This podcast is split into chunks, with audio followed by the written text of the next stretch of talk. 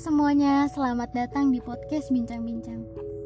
Oke, untuk malam hari ini gue akan bawain pesan dari seseorang untuk orang yang ia sukai selama tiga tahun terakhir ini. Oke, gue akan mulai bacain pesannya. Teruntuk kamu, orang yang aku sukai dalam diam selama tiga tahun ini.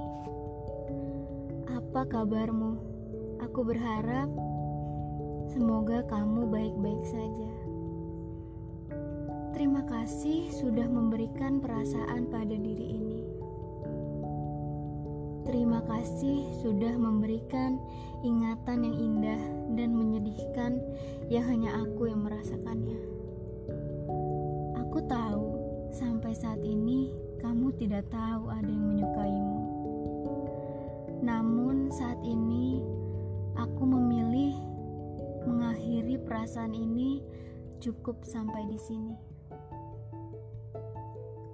Karena aku sadar saat ini tidak baik untuk melanjutkan perasaan ini lebih lama lagi. Pesan perpisahan perasaan untukmu dari orang yang menyukaimu. Jadi itu guys isi pesannya dari dia untuk seseorang yang ia sukai selama tiga tahun terakhir. Jadi kasusnya adalah dia telah menyukai temannya selama tiga tahun. Namun dia terlalu takut untuk mengungkapkan perasaannya. Dan juga dia terlalu takut untuk menghadapi apa yang akan terjadi bila dia mengungkapkan perasaannya. Jadi, menurut kalian, cinta dalam diam itu seharusnya bagaimana? Apakah memperjuangkan perasaannya, merelakan perasaannya, atau mempertahankan perasaannya? Gue udah minta beberapa pendapat dari teman gue.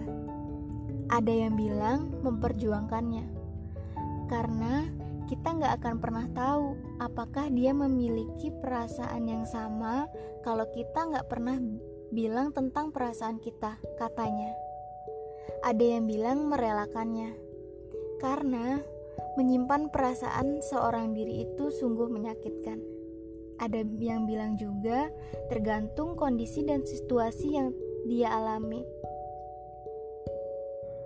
Jadi, itu adalah isi podcast untuk malam ini tentang cinta dalam diam dan seseorang yang mengirimkan pesan untuk mengakhiri perasaannya sendiri.